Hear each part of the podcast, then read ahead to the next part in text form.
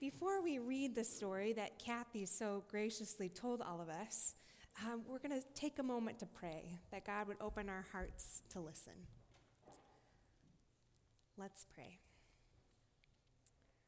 God of light, you shine in the darkness of the world and in our hearts. As we prepare to hear your words spoken, may you show us something of yourself and your light, that in knowing you we can see and be light ourselves. Amen.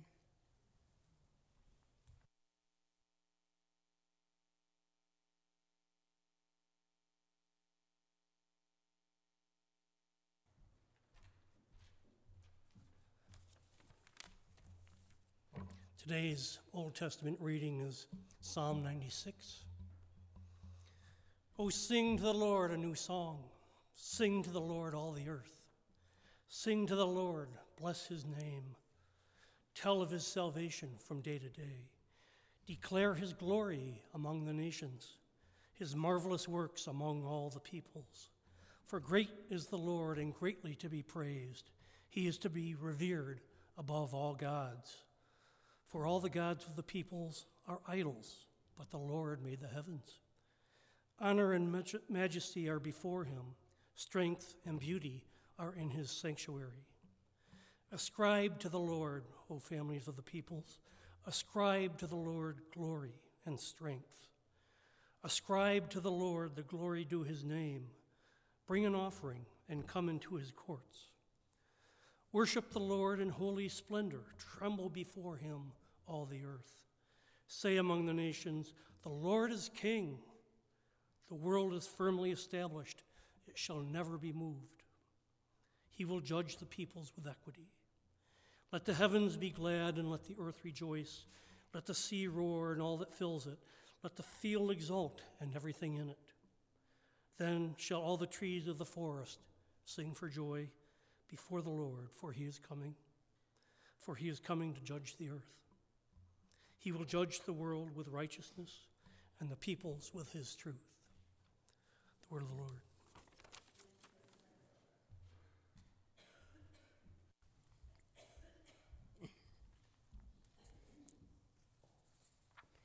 The second reading is from Matthew chapter 1. Matthew chapter 2, excuse me. In the time of King Herod, after Jesus was born in Bethlehem of Judea, wise men from the east came to Jerusalem asking, Where is the child who has been born King of the Jews? For we have observed his star at its rising and come to pay him homage. When King Herod heard this, he was frightened, and all Jerusalem with him. And calling together the chief priests and scribes of the peoples, he inquired of them where the Messiah was to be born. They told him, In Bethlehem of Judea, for it has been written by the prophet, And you, Bethlehem, in the land of Judah, are by no means least among the rulers of Judah. For from you shall come a ruler who is the shepherd of my people Israel. Then Herod secretly called for the wise men and learned from them the exact time when the star had appeared. Then he sent them to Bethlehem, saying, Go and search diligently for the child. And when you have found him, bring me word so that I may go and pay him homage. When they heard the king, they set out, and there ahead of them went the star that they had seen at its rising, until it stopped over the place where the child was. When they saw that the star had stopped, they were overwhelmed with joy. On entering the house, they saw the child with Mary, his mother, and they knelt down and paid him homage. Then, opening their treasure chests, they offered him the gifts of gold, frankincense, and myrrh. And having been warned in a dream not to return to Herod, they left for their own country by another road. Now, after they had left, an angel of the Lord appeared to Joseph in a dream and said, Get up, take the child and his mother, and flee to Egypt, and remain there until I tell you. For Herod is about to search for the child to destroy him. Then Joseph got up, took the child and his mother by night, and went to Egypt, and remained there until the death of Herod. This was to fulfill what had been spoken by the Lord through the prophet Out of Egypt I have called my son. When Herod saw that he had been tricked by the wise men, he was infuriated, and he sent and killed all the children in and surrounding Bethlehem who were two years old and under, according to the time he had learned from the wise men. Then this was fulfilled what had spoken through the prophet Jeremiah. A voice was heard in Ramah, wailing and loud lamentation, Rachel weeping for his children. She refused to be consoled because they were no more. When Herod died, an angel of the Lord suddenly appeared in a dream to Joseph in Egypt and said, Get up, take the child and his mother, and go to the land of Israel, for those who were seeking the child's life are dead. Then Joseph got up, took the child and his mother, and went to the land of Israel. But when he heard that Archelaus was ruling over Judea in the place of his father Herod, he was afraid to go there. And after being warned in a dream, he went away to the district of Galilee. There he made his home in a town called Nazareth, so that what had been spoken through the prophets might be fulfilled. He will be called a Nazarene. This is the word of the Lord. Let's pray together.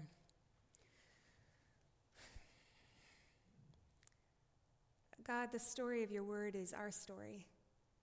It speaks to us still over time about how you are working in our lives and the promise of your Son who lives with us. As we reflect on this good word today, may your Spirit be stirring in all things, helping to make clear what you have said in this word, that we might hear your presence at work in our lives. Amen.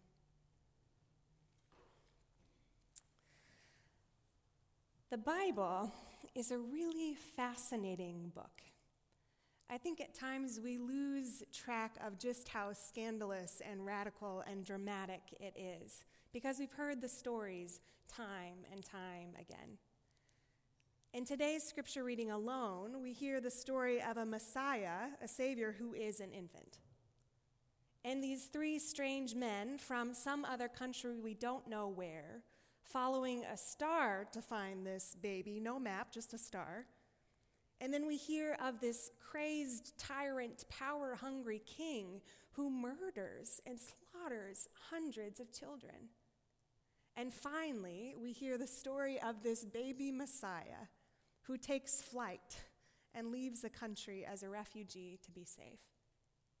It's an incredibly dramatic story one that many of us have heard over and over again and know well. And there's a lot going on within it. I've enjoyed reflecting on this text this past week in preparation for this sermon, and there were so many little parts I wanted to pull out and share with you. But a question that kept coming to me again and again was Who is this Savior that has come to us? We've celebrated Christmas, and now we're in the season of Epiphany, where we begin to realize who this Savior is. And our passage today tells us two beautiful, contrasting, and yet together realities about who our Savior is. First, Jesus is God and King. And second, Jesus is human and vulnerable. And both of these together make up the God that we love and serve. This is actually an ancient doctrine of the church that Jesus is fully God and fully human at the same time, both together. But first, the story highlights this aspect of Jesus being king.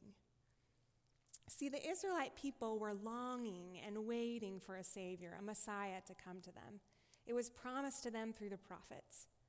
But what's interesting about how Matthew highlights Jesus as king is he tells the story of these three magi coming from some distant land, we don't even know where, following a star to worship Jesus.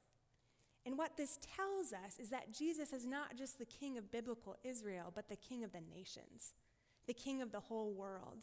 Jesus is a sovereign king, God, who is worthy of worship, who the stars in the heavens themselves obey. The second part of Jesus' kingship that we see in the story is in contrast to the person of King Herod, as Kathy pointed out so well in our children's sermon. So many of us, when we hear of kings or rulers or governors, have all sorts of ideas that come up in our mind about what a ruler or a governor is. Sometimes it's bad, and sometimes it's good. Take, for example, our government in the United States. Everyone here, I'm sure, has different ideas of people in our government that you like or you don't like, and you think they're a good ruler or a bad ruler. In this story, we have a picture of a good ruler, Jesus, and a bad ruler, Herod. And I think Matthew shares this story in part to point to the kind of king that Jesus is. He's not like Herod. I was listening to a reflection on this sermon, um, this, this passage, and Karoline uh, Lewis from Luther Seminary raised the question What happens to those in power when their power is threatened? For a good ruler, you would assume that they would protect the vulnerable underneath them, care for them. But Herod, when his power was threatened, he lashed out and took advantage of the most vulnerable in his midst. It doesn't take a rocket scientist to say this is not the way a king should act or a good ruler should be. And it's a contrast in the story that reminds us that Jesus is not like this king that shows up by attacking the poor and powerless. In fact, Jesus, who is king himself, is also one of the most vulnerable. So we see Jesus as king, and we see Jesus also as a fully human person who was so fragile as a baby that he had to take flight into another country to be safe. This may sound odd to you, but I think this second part about Jesus having to be a refugee out of his country as a fragile baby is actually really good news to us. It's a disturbing part of the story, to be sure, but it tells us something about the nature of God. God loved us so much that God took on human fragility to know and to feel and to understand our pain. Jesus, as fully God and fully fragile human, knows what it's like to experience trials, being a refugee, the difficulties of human life. The God that we serve is both King and Lord of the universe, and also the God who knows intimately, empathetically, and caringly what it's like to experience the darkest days of our existence. This is the Savior that we serve. Jesus in this story was a refugee. I looked up the definition of refugee um, from the inter- internet and Merriam Webster Dictionary, and they said that a refugee is someone who flees their country for their life um, to get to another country safely. So Jesus was a refugee in the story, and we know of refugees in the world today. And I, I have to believe from this story that Jesus understands their reality with great compassion as he lived it himself.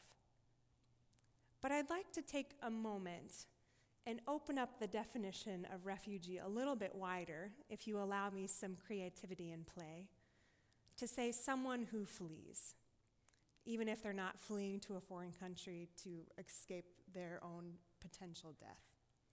Someone who flees, being a refugee.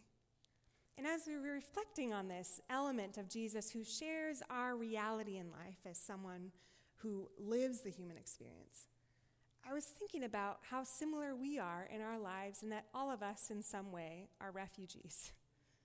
We all run away from things at time. Potentially, it's not as bad as the story of Jesus, but there are things in our life that we flee or run away from. Perhaps it is something that is dramatic and painful, such as running away from an addiction or abuse. Or perhaps it's something like running away from the pain of the loss of a loved one, or depression or anxiety that we are wrestling with, or trying to face or turn away from a medical diagnosis or our own aspect of human fragility and mortality. Perhaps we flee from difficult situations at work or family problems. I think there's all of us in some way that have things that we run away from. I'd like to share with you a little bit of something of what is going on in my life in that way. I had an interesting experience this morning. Um, usually, when I get up on Sunday mornings, I get up early and I come to church. But this morning, I, I woke up at 4 a.m., and that was not planned. so I was, I was lying in my bed and I was, I was feeling really anxious. And so I'm like, this must be why I'm up. There must be something on my mind. What is it? Maybe I forgot something for church. Maybe my sermon's going to be awful. I don't know what it is. You can tell me afterwards. um, but I was trying to think of what it was. And I realized there's this, this friendship in my life in which I have some conflict with someone. We have this situation which we've disagreed on something, and I'm feeling the friction, and I need to have a moment with them where I come to them and say, this is the impact this situation had on me. I want to connect with you about it and work it out, but I'm afraid to. Because there's this element whenever we have these difficult conversations in our lives where we're afraid that if we have the conversation, it could polarize us rather than actually bring us to a deeper understanding. And so, in my life, what's happening now is I'm running away from this conversation with my friend, but I, I had a come to Jesus moment this morning, and I'm, I'm turning around and recognizing that I'm running. All this to say, there are things big and small in our lives that we run away with. I, I run away from things. I know many of us have run away from things at times too. We all, in certain aspects of our lives, are refugees in that way. The good news in this story is that Jesus, who himself is a refugee, is also the God and King of the universe who's a refuge for us, even as we're running away from the many problems and pains in our lives. Jesus, once he grew up and was able to speak outside of his infant birth, had this good news for us. Jesus says this Come to me, all you who are weary and carrying heavy burdens and I will give you rest. Take my yoke upon me and learn from me, for I am gentle and humble in heart, and you will find rest for your souls. For my yoke is easy and my burden is light.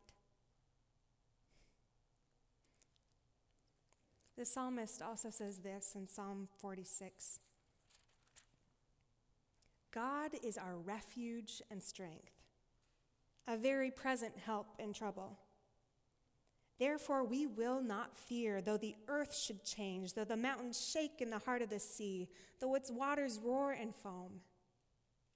The Lord our host is with us. Be still and know that I am God. I am exalted among the nations, I am exalted in the earth.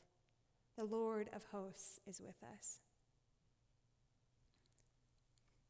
Who is this Savior that has come to us, Christmas, Epiphany? Jesus, the one who is a refuge for us. We who are refugees of small and big making at different times in our lives. This is the good news of the gospel that there is nothing that is too big that you need to run away from God. God can hold every single trouble in your life, even if it's something that isn't easily fixed. God holds you in the pain and the tension. He's big enough to hold those things with you and says, Come to me, all you who are weary and heavy laden. There may be some of you today who, as you listen to this sermon, may be thinking, I can't think of anything in my life that I'm running from right now.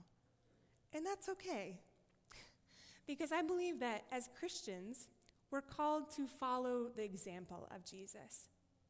And if you perhaps find yourself in this beautiful, spacious space where you don't feel like you're running from anything, maybe you have the beautiful opportunity to follow the example of Jesus and to be a refuge for others who find themselves as refugees, whether it be in the literal sense of the term or in some of those other ways that we were talking about.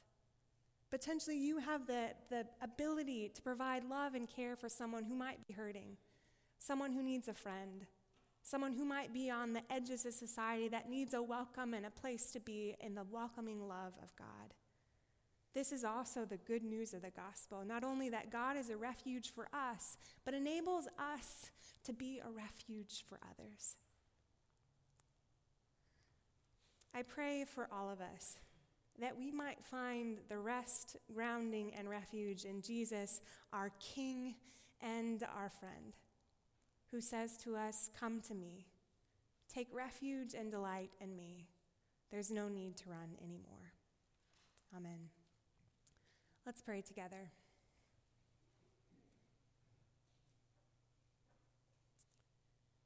Jesus Christ, Son of God, we love you. We thank you that you loved us enough to come to us in such a fragile human form. We thank you that you are a refuge for us in the midst of life's trials, both great and small. I pray for your strength and guidance for each of us in our refugee status. And may you enable us through your grace and strength to be a refuge for others and a place of love. We pray this in your name. Amen.